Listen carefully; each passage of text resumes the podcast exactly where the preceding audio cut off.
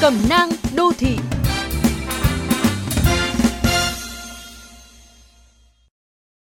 Các bác tài thân mến, trong tuần qua có hai sự cố rất đáng chú ý về kỹ năng lái xe trên đường, đó là di chuyển, dừng đỗ xe tại địa hình lạ, hiểm trở.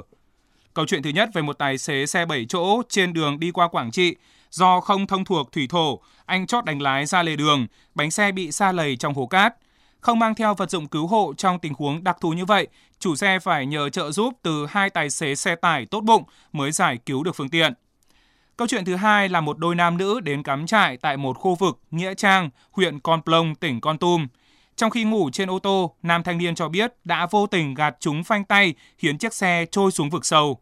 Hậu quả chiếc xe bị lật biến dạng, một người bị xây sát nhẹ, một người bị thương nặng phải đi cấp cứu. Đây chỉ là hai trong số rất nhiều tình huống chớ trêu, bi hài và tiềm ẩn nguy hiểm khi lái xe đến những vùng đất lạ. Để tránh lâm vào cảnh tương tự các nạn nhân vừa nêu, có một số bài học kinh nghiệm không bao giờ cũ với các bác tài. Trước khi lên đường trong một chuyến đi xa, các bạn cần kiểm tra tình trạng xe, cần thiết nên làm bảo dưỡng để đảm bảo phương tiện ở trạng thái vận hành tốt nhất. Hãy tìm hiểu địa hình điểm đến liệu có phù hợp với loại xe của mình hay không. Nếu đi đường đồi núi, nhiều cát, bùn đất, phải lội suối vân vân thì xe gầm cao sử dụng hệ thống dẫn động bốn bánh là lý tưởng.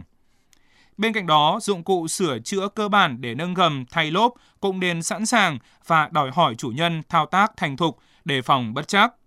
Dừng đỗ xe là một kỹ năng rất cơ bản nhưng thể hiện rõ nhất người lái có chỉn chu cẩn thận hay không.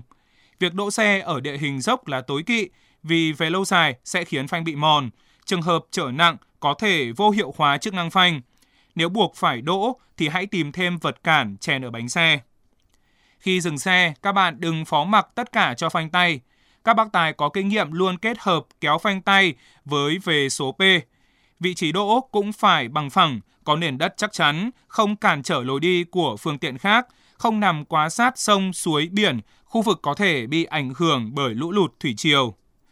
Nếu như không đủ tự tin hoặc chưa nắm đủ thông tin về vùng đất mới chuẩn bị đến, thì cách tốt nhất là bạn nên tham khảo những người từng đi cung đường đó hoặc liên hệ để có người bản địa đón và dẫn đường. Trên đường thiên lý luôn có nhiều điều thú vị để khám phá, nhưng cũng ẩn chứa không ít nguy cơ. Vì vậy, không nên mạo hiểm trên một chuyến hành trình mà bản thân còn mơ hồ. Điều đó không chỉ gây nguy hiểm cho người lái mà cả tính mạng của bạn đồng hành.